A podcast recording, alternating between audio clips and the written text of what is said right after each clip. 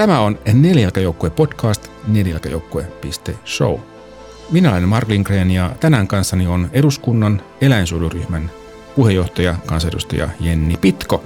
Tervetuloa podcastiin, Jenni. Kiitos paljon. Tänään me puhumme tästä uudesta eläinsuojelulaista lainsäätäjän näkökulmasta ehkä enemmänkin. Mutta ennen kuin mennään siihen, Jenni, niin mitäs ihmettä tuommoinen eduskunnan eläinsuojeluryhmä oikein tekee?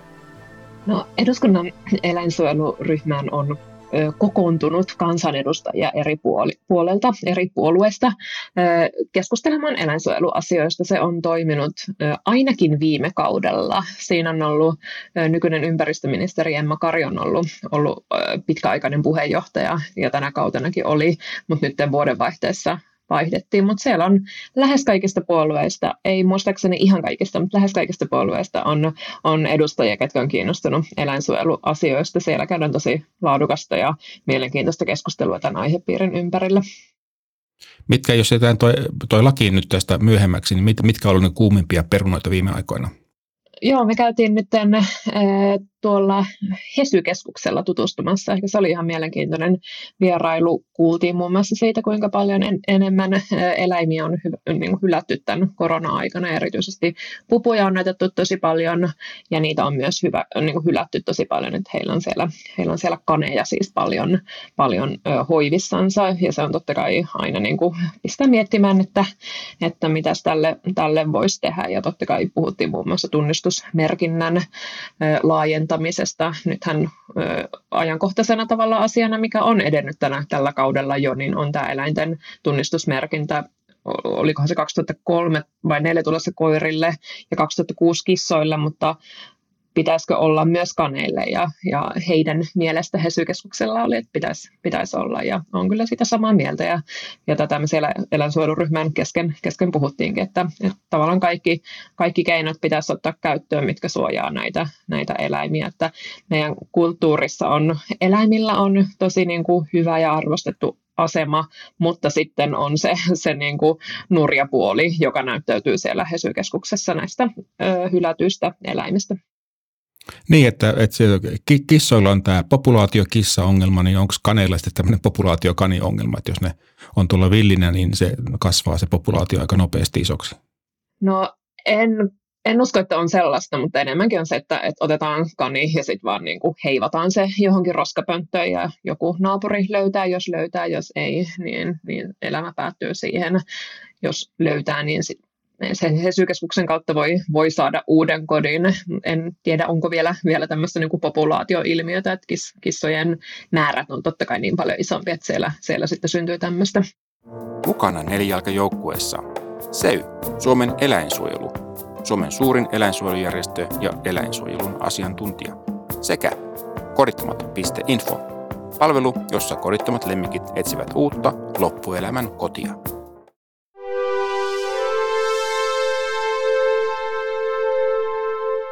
No sitten siitä päästään niin kuin ilman mitään aasinsiltoja niin tähän eläinsuojelulain uudistukseen, niin mistä, mistä se oikein lähti liikkeelle?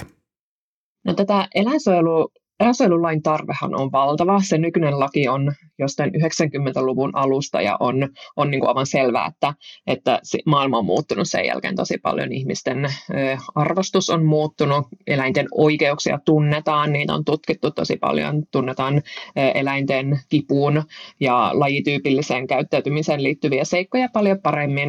Ihmiset, suomalaiset haluaa eläimille parempaa kohtelua, se on tullut, tullut niin kuin monissa kyselyissä ja tutkimus kustannuksissa selville. Toki myös niin kuin tuottajat haluaa, eläintuottajat tähän liittyy pääasiassa siis noihin tuotantoeläimiin, niin myös, myös he, heillä on niin kuin halua uudistaa sitä, jotta, se, jotta tavallaan kaikki on samalla viivalla, että ne, ei, että ne, ketkä tekee asiat jo nyt hyvin, niin olisi tavallaan se niin kuin minimi, eikä, se, eikä tavallaan omasta pussista pitäisi, pitäisi niitä parannuksia tehdä.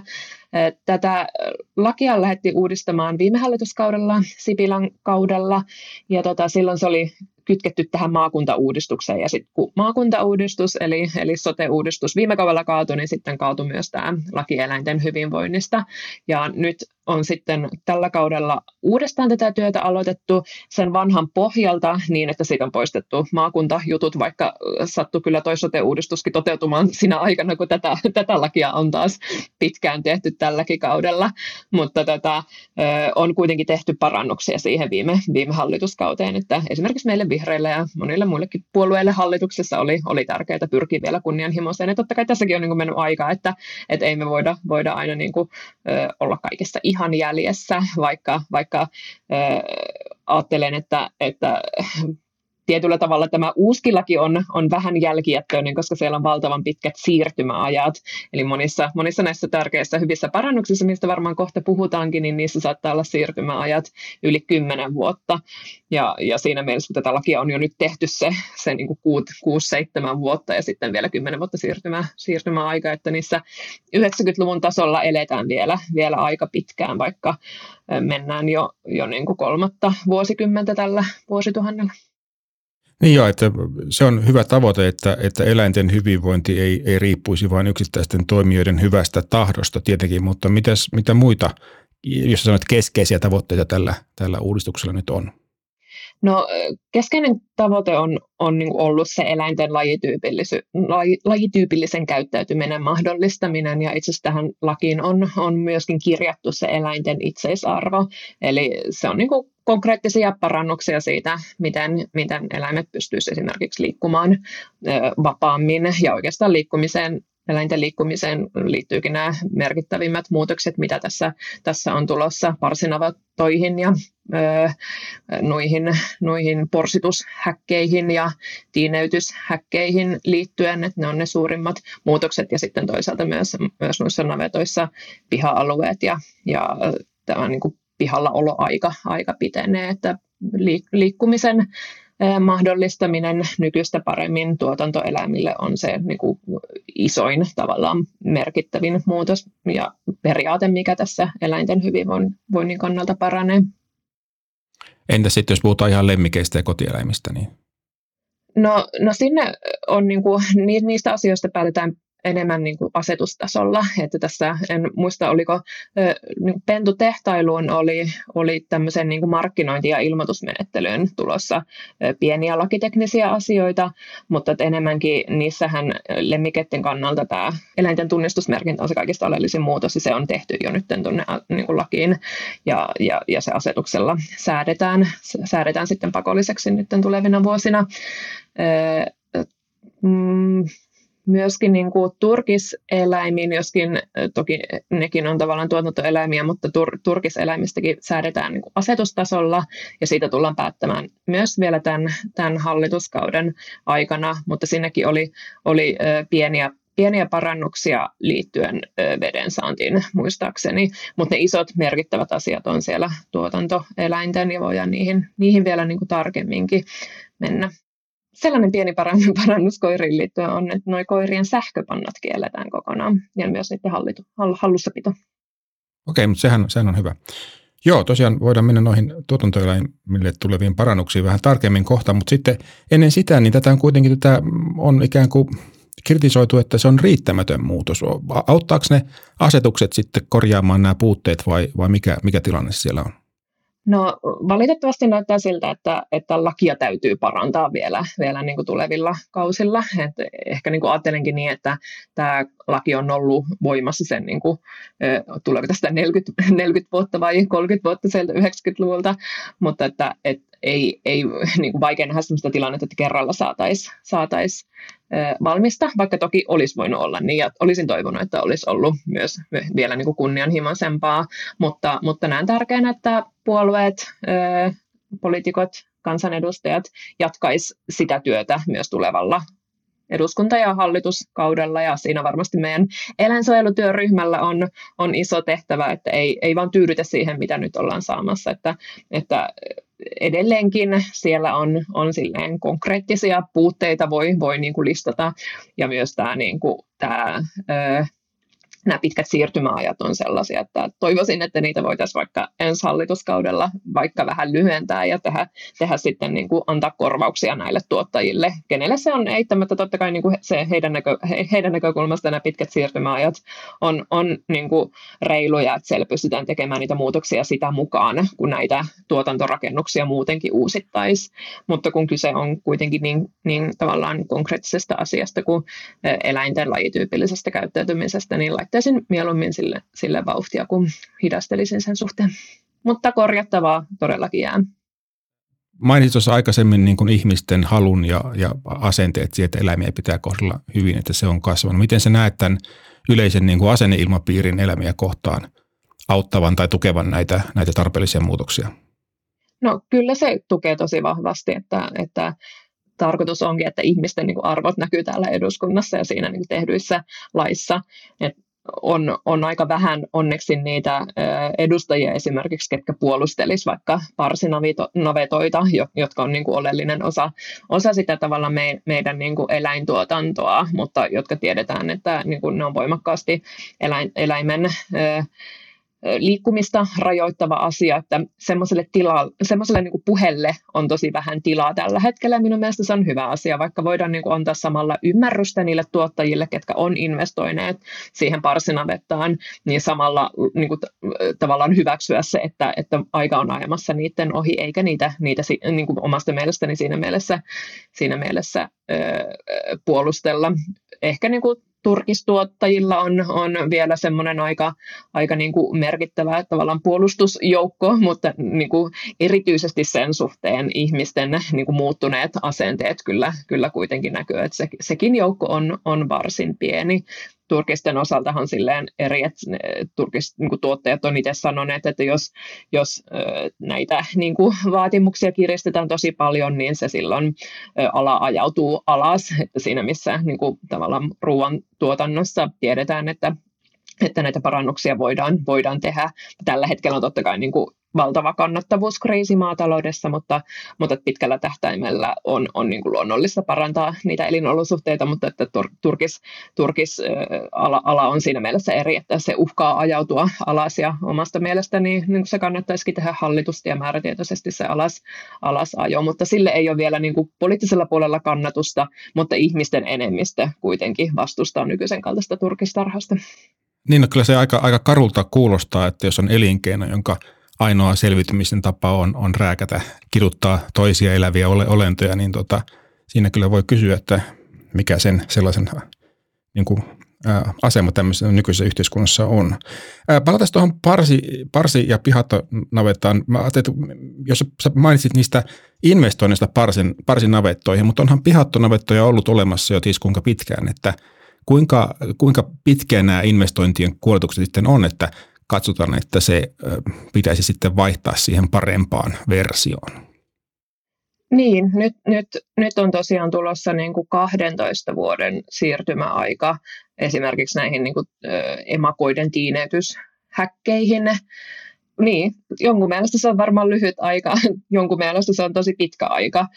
Et niin, se on varmasti niin kuin arvotuskysymys, että, että kumpaa, se, kumpaa se on. Omasta mielestäni kaikki, mitkä on yli kymmenen vuotta niin kuulostaa ihan älyttömän pitkiltä ja kymmenen vuottakin kuulostaa pitkiltä, mutta toki olen vain tämmöinen tavan tallaaja, eikä minulla ole itselläni niin sitä rahaa kiinni niissä investoinneissa, että on totta kai helppo sanoa, että itse näkisin, että semmoiset seitsemän vuoden siirtymäajat näissä oikeastaan kaikissa parannuksissa olisi hyvä, mutta ymmärrän totta kai sen näkökulman siellä toisellakin puolella, että kun on omat rahat kiinni ja varsinkin nyt on kannattavuus heikkoa, mutta kyllähän siinä voisi myös ajatella niin, että, että jos me tässä yhteiskunnassa pystyttäisiin näyttämään myöskin se eläinten hyvinvointipanostukset esimerkiksi siinä meidän niin kuin, kaupassa olevissa pakkauksissa ja tuotteissa, niin sillä voisi myös olla lisäarvoa sille, sille tuottajalle. Tällä hetkellä ainoastaan niin kuin luomu kertoo tietynlaisesta eläinten paremmin pidosta ja, ja, ja, ja sitten muita, muita merkkejä meillä ei juuri ole. Että pitäisin hyvänä ideana esimerkiksi kehitellä tällaisia sertifikaatteja tai, tai tuotemerkkejä, mistä voitaisiin voitaisiin tietää, että, että eläimet on pystynyt, pystynyt paremmin, paremmin esimerkiksi liikkumaan ja elää, elämään lajityypillistä elämää. Tämänhetkiset nämä niin sanallistetut esimerkiksi vapaan lehmän maito, niin nehän on itse asiassa varsin harhaanjohtavia, että vapaan lehmän maito valiolla tarkoittaa pihattonavetassa elävää, eli, eli vapaana sisätilassa liikkuvaa, joka ei välttämättä pääse laitumelle tai edes pihalle koko elämänsä aikana. Niin, jos sitä lehmältä kysyt, niin se voisi olla vähän eri mieltä siitä, Joo. siitä tota, niin, määritteestä. Niin joo, totta, että silloin kuluttajilla olisi niin enemmän mahdollisuuksia myös tehdä niitä valintoja sen, sen eettisemmän ja paremman eläimenpidon puolesta. Ää, mitäs muita näitä tuotantoeläinten parannuksia tässä laissa sitten on? Puhuttiin noista porstushäkeistä, ää, lehmien parsinavetoista ja, ja entäs muuta?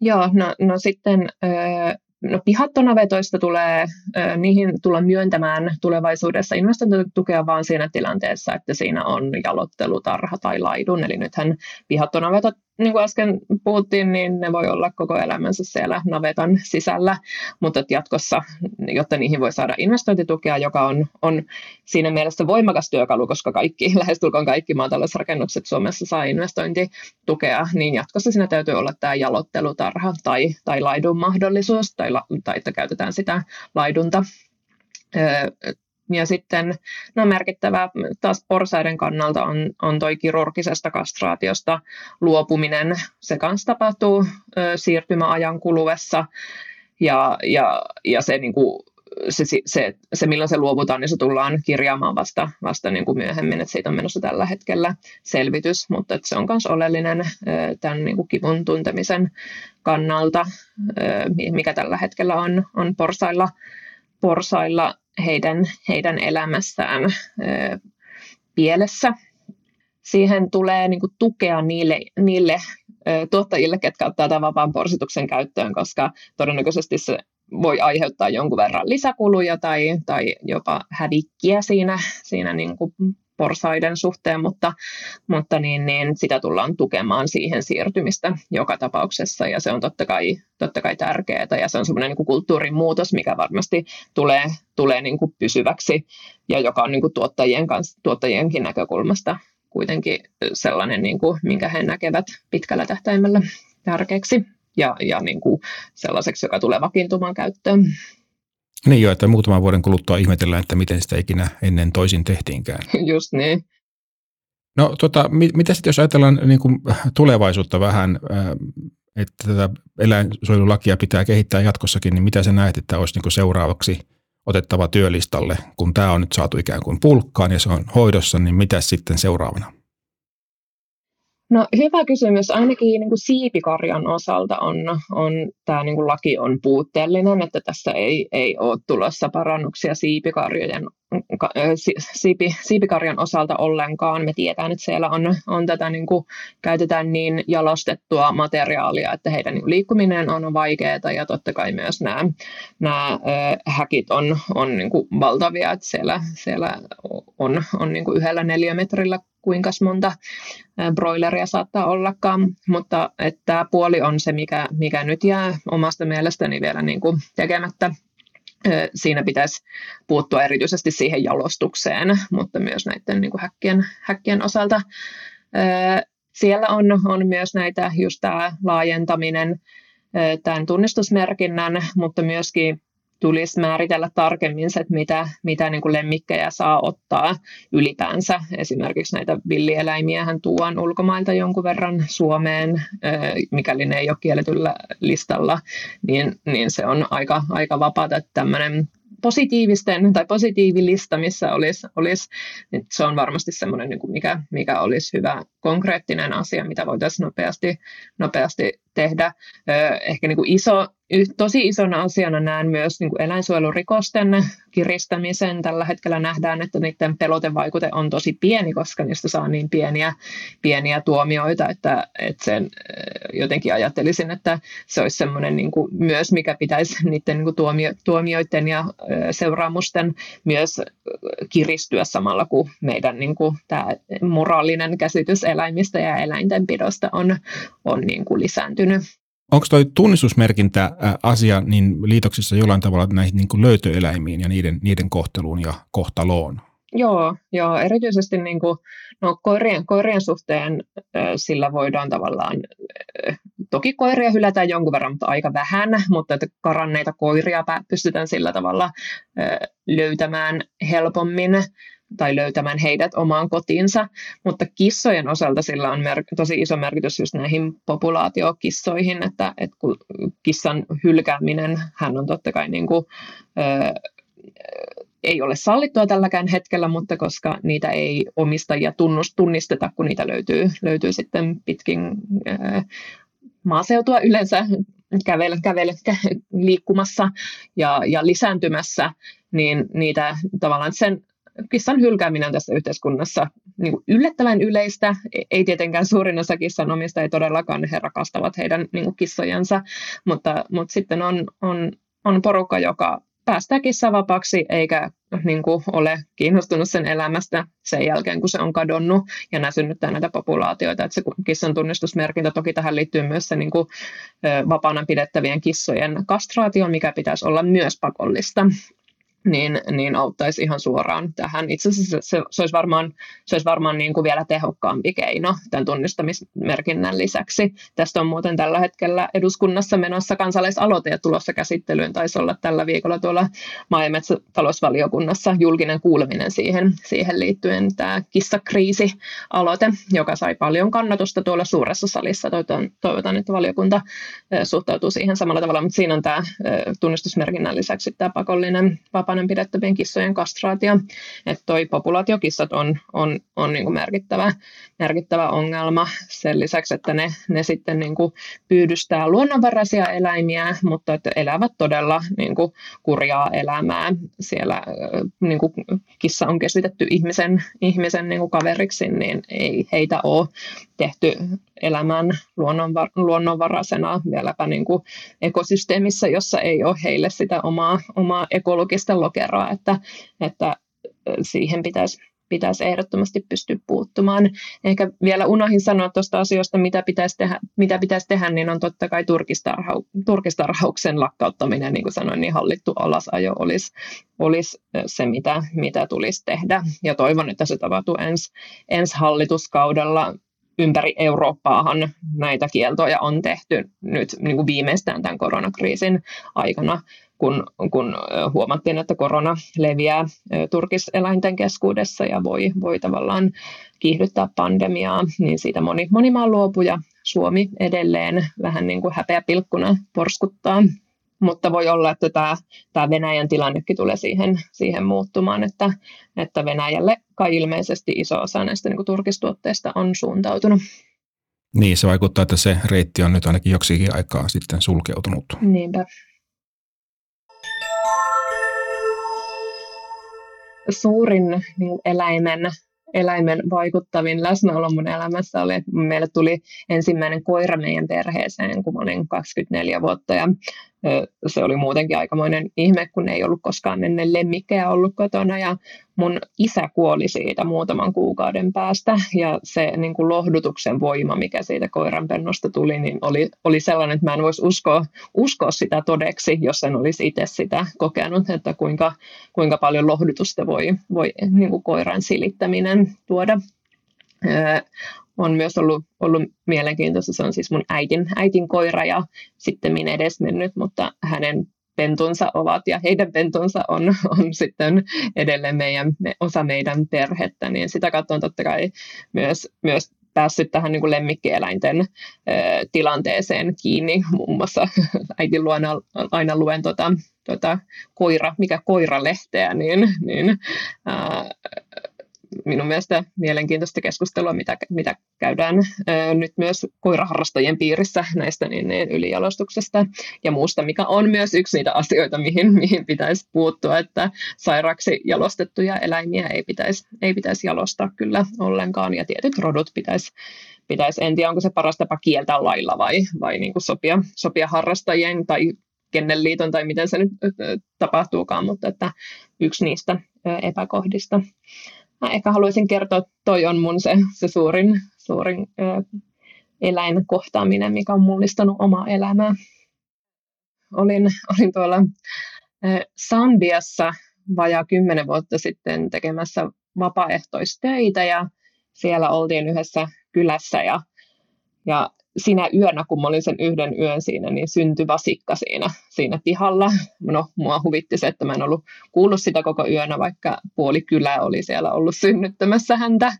Mutta se, se, niin, niin, se vastasyntynyt vasikka siellä navetan nurkalla nurkassa kyyhöttämässä semmoisen pienen ö, hiilellä lämmitettävän ö, lämmittimen vieressä ja, ja kuinka tavallaan avuton ja pieni totta kai tuollainen eläin on, mutta tavallaan myös, myös se, että ää, vasikat on samanlaisia ympäri maailman, niin kuin me ihmiset myös on, että raukkoja, pieniä, ketkä vaatii ihmisten, ihmisten apua ja, ja siitä, siitä kyllä pidettiin sieltä huolta, että se oli jotenkin koko kylän, kylän tapahtuma, kun vasikka syntyi.